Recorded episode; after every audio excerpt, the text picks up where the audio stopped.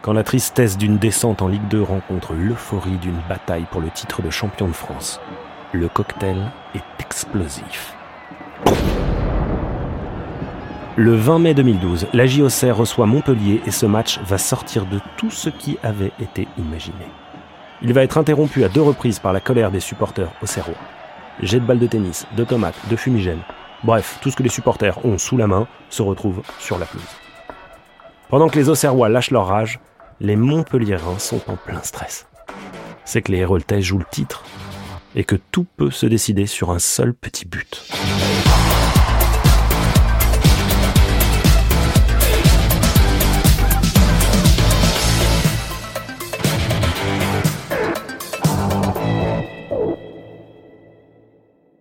Welcome on board, je suis Justin Blancard. Dans cet épisode, je vais vous raconter l'histoire d'un multiplex pas comme les autres.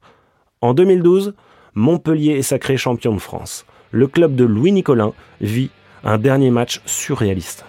Embarquez avec moi de Lorient à Auxerre pour une 38e journée des plus spectaculaires. La scène est encore dans toutes les mémoires. Tandis que le jeu est interrompu pour la deuxième fois à la 71e minute à Auxerre, les joueurs du PSG sont rassemblés dans un couloir du stade du Moustoir à Lorient. Sur un petit moniteur, ils tentent de suivre ce qui se passe en Bourgogne. Le match des Parisiens est lui terminé. Ils viennent de l'emporter 2-1 contre Lorient. Mais à Auxerre, l'attente dure dans le chaos. Positionné devant l'écran télé, Blaise Matuidi hallucine au micro de Canal+, devant les images du stade Abbé Deschamps. Comment vous vivez ça, Blaise euh, C'est c'est dur, c'est stressant, c'est assez hallucinant ce qui se passe. Ouais, c'est hallucinant parce que voilà, il y, a 20 minutes de retard. Je pense que c'est un peu bizarre, mais bon, après, euh, on sait qu'Auxerre est relégué, donc, euh, donc, voilà, on espère, on espère qu'ils vont, jouer le match à fond et qu'ils vont vont l'emporter. Ce match Auxerre-Montpellier était à risque. Depuis une semaine, les rumeurs montaient autour d'une action à venir des supporters auxerrois lors de la dernière rencontre de la saison. Ils sont fumasses contre leur club. Ils sont surtout exaspérés par la gestion des dirigeants qui ont précipité la GIA en Ligue 2 quelques jours plus tôt. La belle histoire du club auxerrois, de Giroud, des jeunes joueurs prometteurs, tout cela n'existe plus. Le club est relégué en deuxième division et les supporters comptaient bien passer à l'action. Les autorités avaient pris les devants, renforcement du dispositif policier, présence du préfet sur place et même de Manuel Valls, alors ministre de l'Intérieur. Clairement, on craint des débordements. La sécurité des acteurs et le bon déroulé du match sont les deux priorités. Mais ça va pas tout à fait se dérouler comme prévu. Un plan avec quelques accros. Du genre à ne pas plaire à Hannibal Smith de l'agence Tourisque. J'adore quand un plan se déroule sans accros.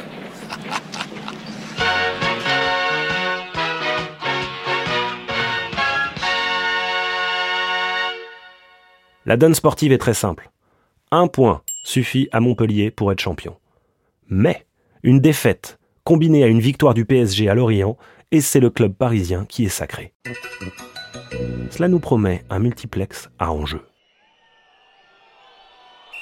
Et ça démarre mal pour Montpellier. Olivier Capot ouvre le score de la tête pour l'AGIA dès la 20e minute de jeu. Mais à peine le temps de souffler que les Montpelliérains égalisent grâce à John Utaka, seul au deuxième poteau. 1-1, un partout. Et avec ce résultat, et quel que soit ce qui se passe à Lorient, Montpellier est champion. C'est au tout début de la seconde période que l'ambiance se durcit au stade Abbé Deschamps.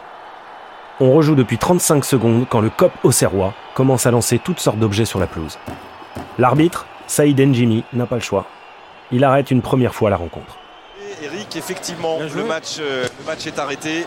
Monsieur Njimi a décidé, pour calmer tout le monde, pour calmer le COP Auxerrois qui, on le savait, était entré avec un quart d'heure de retard euh, au, coup d'envoi dans les, tribunes et qui là après une minute ou deux en, seconde période a commencé à lancer des balles de tennis par dizaines vraiment dans la surface de réparation de Geoffrey Jourdrain. Ensuite il y a eu le papier hygiénique comme vous l'avez vu. Ensuite il y a eu les tomates et le jeu a failli reprendre et puis, et puis ça continuait. Donc M. Njimi a décidé pour l'instant d'arrêter que le COP au Serrois se calme un peu et que ce match puisse se dérouler dans des conditions normales parce qu'évidemment on ne peut pas jouer au foot avec des balles de tennis Ellie sur une pelouse.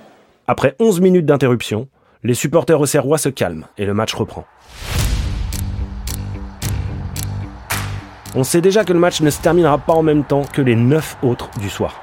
Montpellier connaîtra donc le résultat final du Paris Saint-Germain et pourra ajuster son comportement sur le terrain. Un avantage dans la difficulté de l'ambiance surréaliste au stade. où les supporters auxerrois encouragent par séquence les Montpelliérains et sifflent leurs propres joueurs. Une banderole déployée dans le Cop bourguignon fait sensation.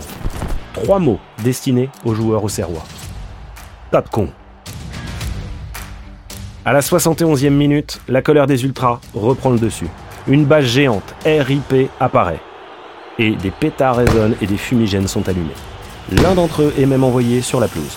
L'arbitre arrête logiquement une deuxième fois la rencontre. Les 22 acteurs sont exaspérés, les Montpelliérains alternent entre stress et agacement. Le fantasque président Loulou Nicolin navigue à vue. Ben, L'arbitre, il veut continuer, il a raison, il faut évacuer toute la, tribune et ils vont continuer le match. Euh, on va, je sais pas quelle heure on va finir. hein. Même des CRS sont envoyés au pied de la tribune, puis dans les gradins pour faire évacuer les supporters auxerrois, à la demande du préfet. Eh oui, vous vous en doutez.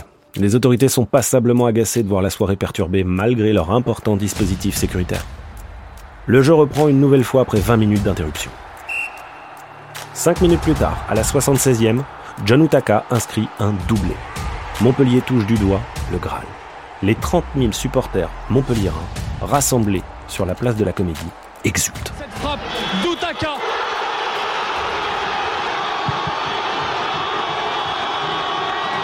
Les joueurs parisiens présents dans le couloir du stade de Lorient viennent de comprendre. Eh oui, Montpellier sera sacré champion. Et ils devront se contenter d'une seconde place. À Auxerre, la GIA garde le ballon mais manque d'inspiration. Montpellier n'est pas en danger. Il peut commencer à savourer. Lolo Nicolin prend son entraîneur René Girard dans les bras à une minute du terme de la rencontre. Le coup de sifflet final de Saïd Njimi est une libération. Les joueurs montpelliérains courent dans tous les sens, le président peine à cacher son émotion, les supporters hurlent leur bonheur.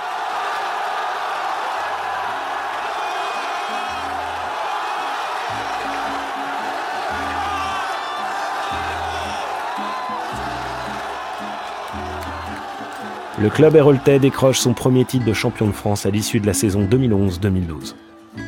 Les héros s'appellent Olivier Giroud, Hilton, Mapuyanga Mbiwa, Benjamin Stambouli, Younes Belanda ou encore Rémi Cabella. Dans une soirée surréaliste, les héros de l'héros écrivent la plus belle page de l'histoire de leur club. Une joie qui contraste avec le désarroi au Serrois. Un mix d'émotions peu banal qui aura rendu cette dernière journée absolument spéciale.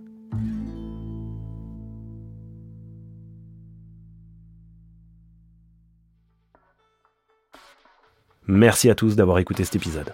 Si vous aimez Soyez sympa, rejouer, n'hésitez pas à nous le faire savoir sur notre page Apple Podcast ou Castbox. Merci à Octave Legrand pour l'écriture, si précise, et à Bababam pour la production.